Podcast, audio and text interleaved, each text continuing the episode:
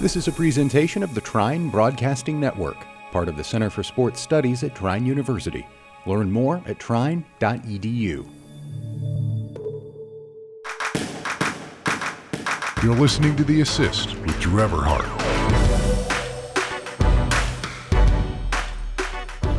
All right, welcome back. We have some new coaching hires around the league. The Suns are in the finals, which means Chris Paul is miserable, no more.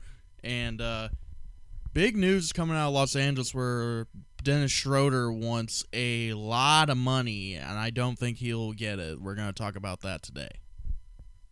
All right, so there are some new, like I said, there are some new hires around the league. Uh, let's just jump right into it. The Celtics have officially hired Ime Udoka, former NBA player, who he was. I mean, I never knew he was a player until I looked up looked him up on Basketball Reference. He he was okay. Um, but after he retired, he joined Gregg Popovich's staff in San Antonio. Great person to be under, especially when you're starting out as an assistant, because Gregg Popovich is. He's definitely in the conversation for uh, greatest coach of all time, just because of how consistent he is. He also he's also won five championships, so he has a really good resume. But Udoka was part of the Spurs 2014 championship as an assistant. He moved to the 76ers to become an assistant in 2019. Then he was in Brooklyn this past year. Uh, for the Celtics, I think this is a really good hire because he's been in he's been with two teams within the division within the past two years. So like he knows what the players are gonna do. Like one of the first things you look up with Ime Udoka, you see him with Ben Simmons. So he knows the ins and outs of most of that 76ers roster, I would assume. And of course, that Brooklyn team, they're going to bring back almost everyone, so they're probably going to be about the same team, so he's going to know the ins and outs the ins and outs of that team for sure. Next up, the Mavericks have hired Jason Kidd, one of the best point guards of all time, Hall of Famer.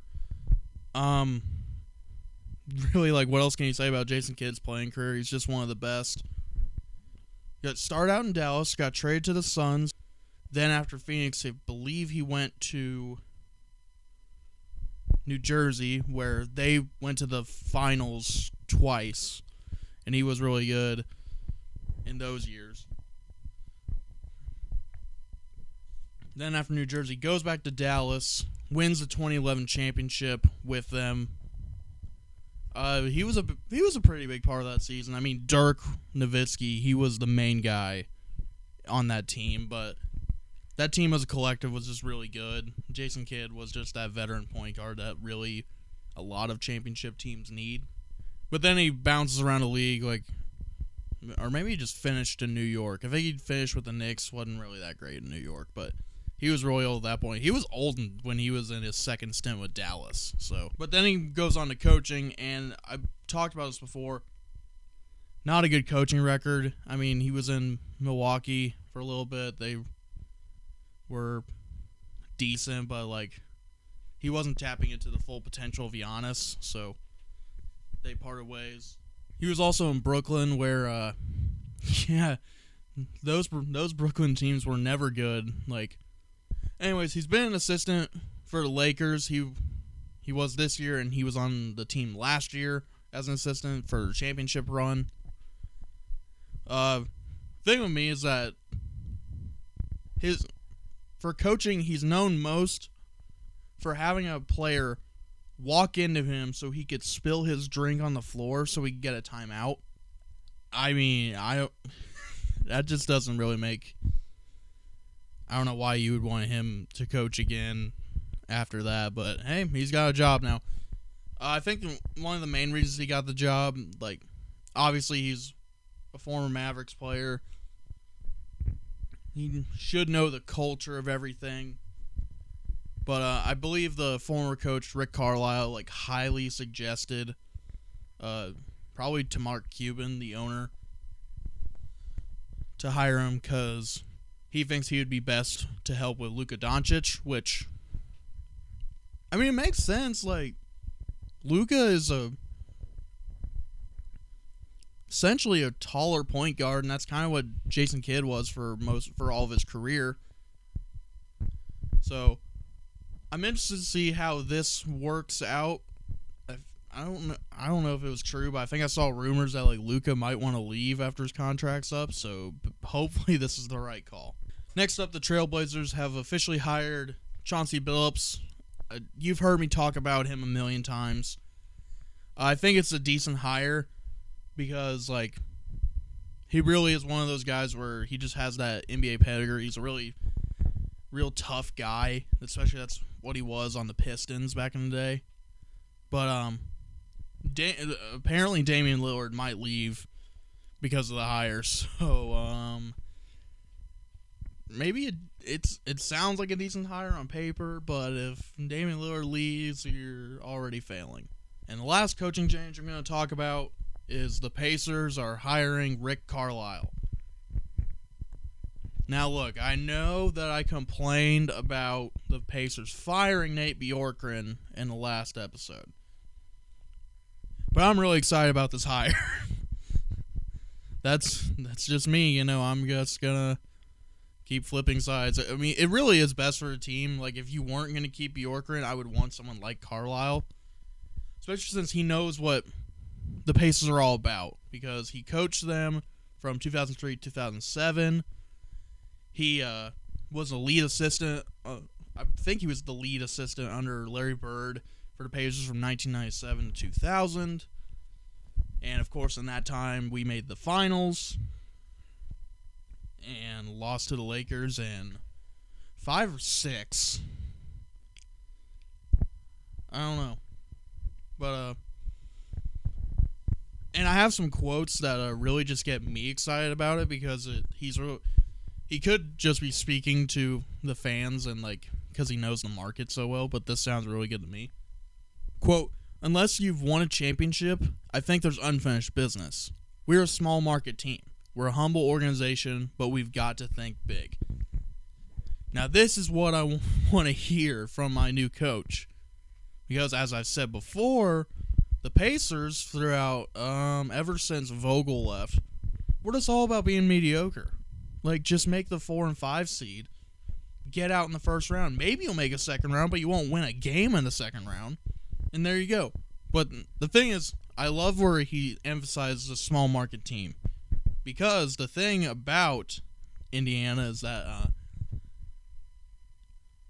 I can't even remember the last time we got a big free agent. It was, it, I guess Malcolm Brogdon, but that was technically a sign and trade. Uh, we traded for Oladipo. We drafted Paul George. We drafted Danny Granger. Drafted Reggie Miller was Chris Mullin like a, a free agent? Like it wasn't a big free agent signing. He helped a little, but like in a small market like Indiana, you need to draft very well. I don't know if we've been doing so well the past couple years. Yeah, the past couple years haven't been so great for the Pacers drafting wise because in 2020, we got Cassius Stanley, who he was in a dunk contest, so uh, cool. He averaged one and a half points per game and zero assists. That's a big yikes. Uh, then 2019, we got Goga Bitadze. Hasn't been that great either. Averages four points a game. He's the thing that Goga's gonna be known for the most is uh, being next to Zion Williamson in that press conference before the draft, where like everyone was around Zion. It was either one or zero people talking to Goga. uh, it's sad to say, but that's all he'll be known for. And then we got Jarrell Brantley in the second round, which I don't even know that he's on the team, really. 2018 was pretty good. They got Aaron Holiday, which was a really great pick because he's still there now, doing really well. And Alize Johnson, he was good for the 50th pick, but he's gone. 2017 was absolute trash. We got TJ Leaf and EK and Anna Anigo Bogu. I really got to work on my pronunciation. Um, Yeah, that class is trash. 2016.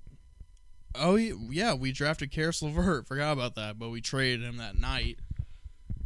And Georges Niang, who is in Utah right now. 2015, we got Miles Turner and Joe Young. Joe Young did really pretty good for a second round pick, but he's not there anymore. Miles Turner, of course, our defensive anchor, supposed to be defensive player of the year.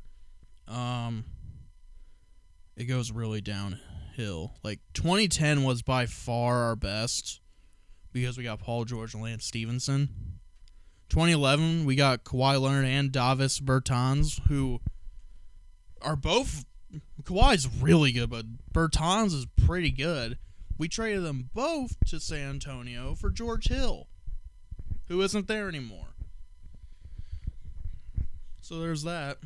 Yeah, so with this, the Pacers really have to draft well or else look, it's just not to it's not to work out. because you either draft really well or you make really good trades. Pacers have been good at making trades. I mean, in the Paul George trade, we got uh, Sabonis and Oladipo. So, like, as long as we can trade well, I'm kind of okay with the bad drafts. But I would really like to have younger talent to come in, like, and be really good.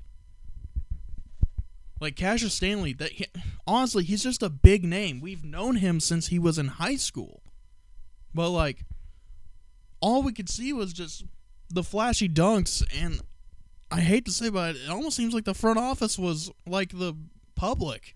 They're like, "Wow, did you see this guy? He did like a, he did like a double windmill in a game in high school." We got to keep this guy on our radar. Like, no, he, you draft him 50th. You, how good do you think he's going to be? And I know that, like, drafting towards the end, you're not going to get an Isaiah Thomas. You're not going to get a, an all star with the 60th pick. But, like, draft someone for fit and not just a name. Draft someone to fit the team. But the other quote from uh, Rick Carlisle is we need is quote we need to get back in the playoffs. And we need to win in the playoffs.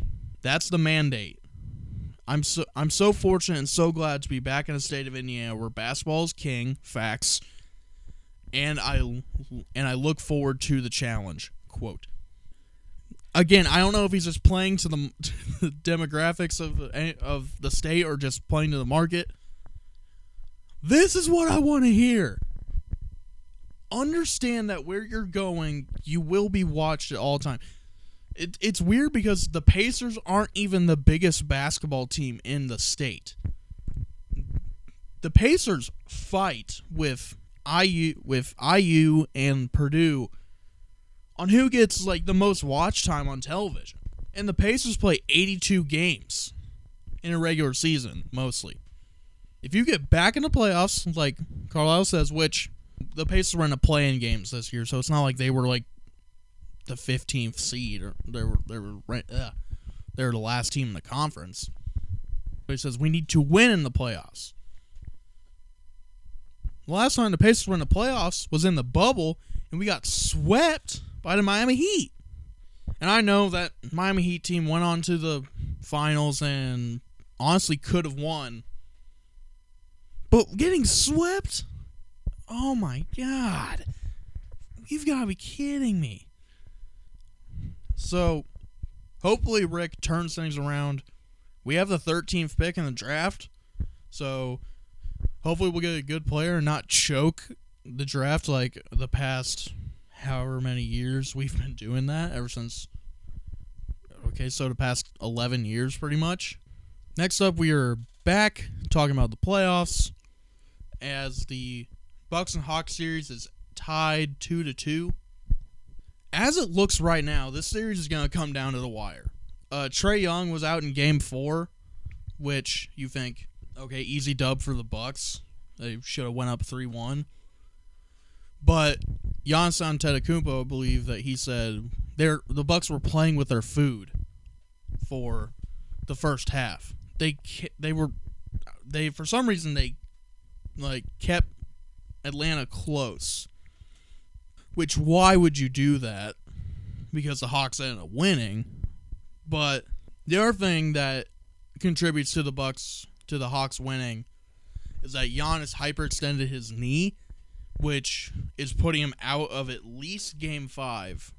But I don't know how there was no structural damage, no MCL, no ACL. That was that was nasty. How that looked like it wasn't like Kevin Ware nasty. I'm surprised Giannis is not in a hospital bed right now with a torn ACL. So with this, uh, I believe that I I still could be right with my predictions. I believe I said that the Hawks will win four to two. Could still happen. Bucks got to win two two in a row. Hopefully I'm right. Maybe you'll be right for the first time ever. Now on to the Suns and the Clippers, which ended last night as I'm recording this. So I'm going to talk about the first games before last night. I get it, okay? Paul George did really good in this series without Kawhi.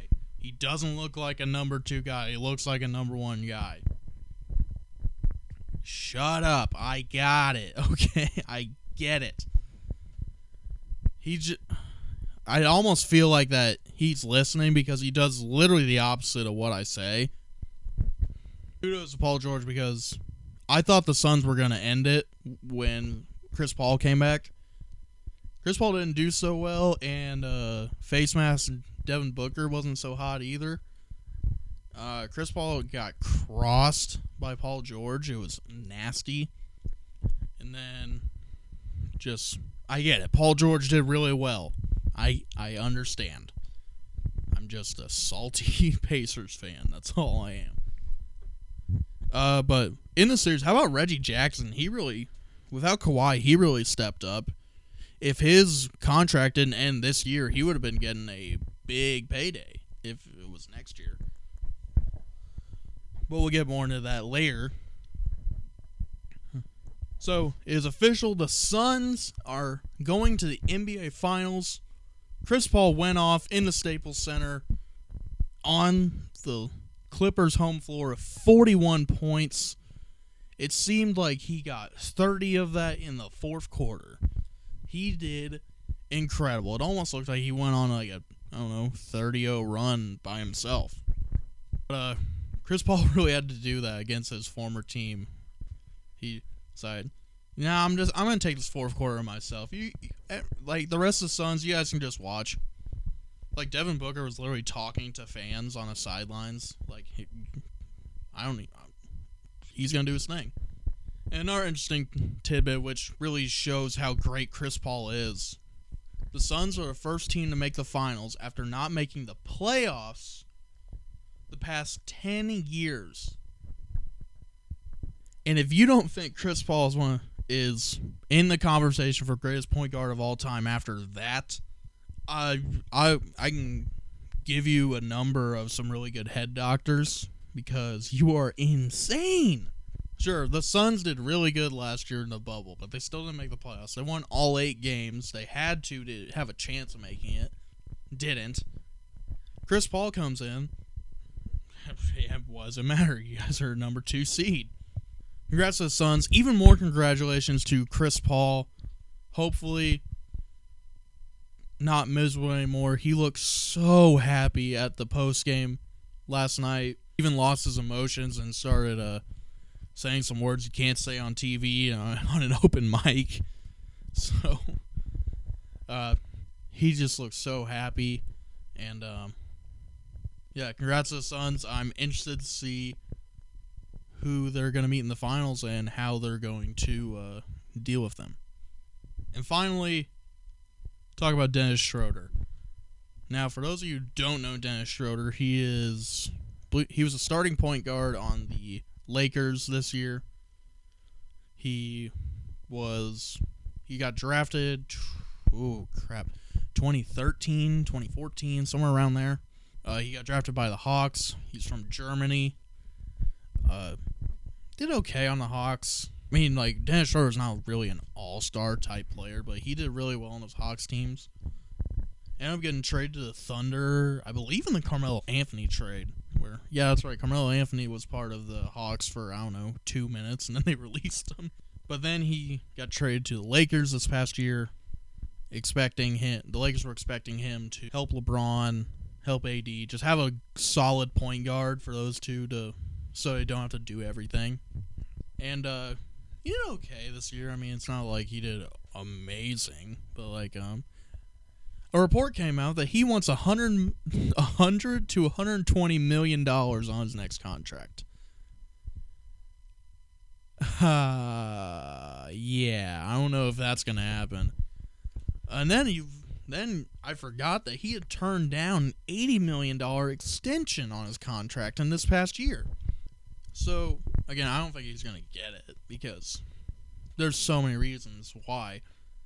One, Magic Johnson said that he failed the Lakers in the playoffs this year, which I'm not saying he's entirely wrong on that, but he definitely didn't perform when he was needed most. And Magic Johnson, do you know who this guy is? Like, I mean, he has a lot of saying power in Los Angeles, especially for the Lakers, especially since uh, Jeanie Buss loves Magic to death. They're going. So, he's already off on the wrong foot with getting Magic Johnson talking about him. Again, he did not perform well when he was needed most. Like when AD was out, he just. I mean, he showed up, but it wasn't like 30 points or anything like that. Um, but the other thing is that the salary cap I it's either it should either like stay the same or like barely go up because like this happened this happened in the NFL this year. Like we saw a lot of really good players getting cut from their team because the salary cap went down. We and no one can afford them. I think it should be about the same in the NBA. It it definitely went down after last year because what revenue did you get from the bubble? And this year they didn't have fans until they didn't have like a solid amount of capacity uh, for fans until I don't know, a month ago. Maybe a month and a half, if even that. I don't understand how he thinks he's going to get 100, 100 million to 120 million dollars. And that's why I said about Reggie Jackson. If his contract didn't end this year, he would have been getting a pretty good payday from these playoffs. But since it's this year, he's pretty much going to get screwed on whatever contract he's going to sign. We saw a lot of free agents last year getting screwed on contracts. And probably the 2017 draft class will get screwed because their time for their extensions is up or they're going to be free agents this year. Mostly, if they haven't signed already.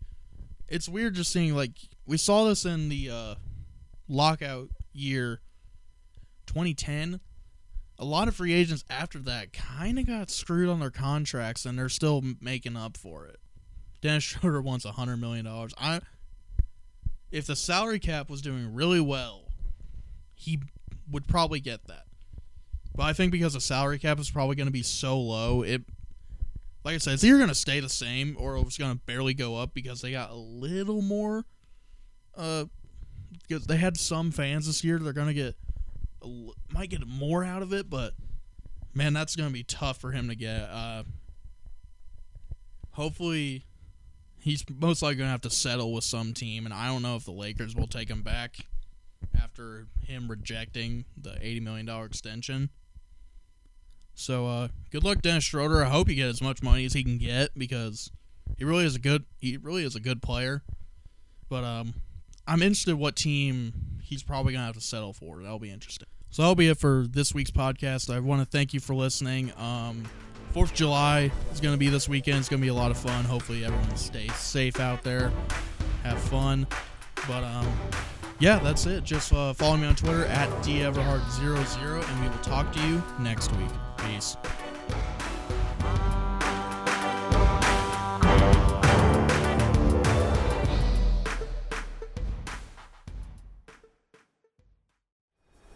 Thanks for listening to this presentation of the Trine Broadcasting Network, part of the Center for Sports Studies at Trine University. Learn more at trine.edu.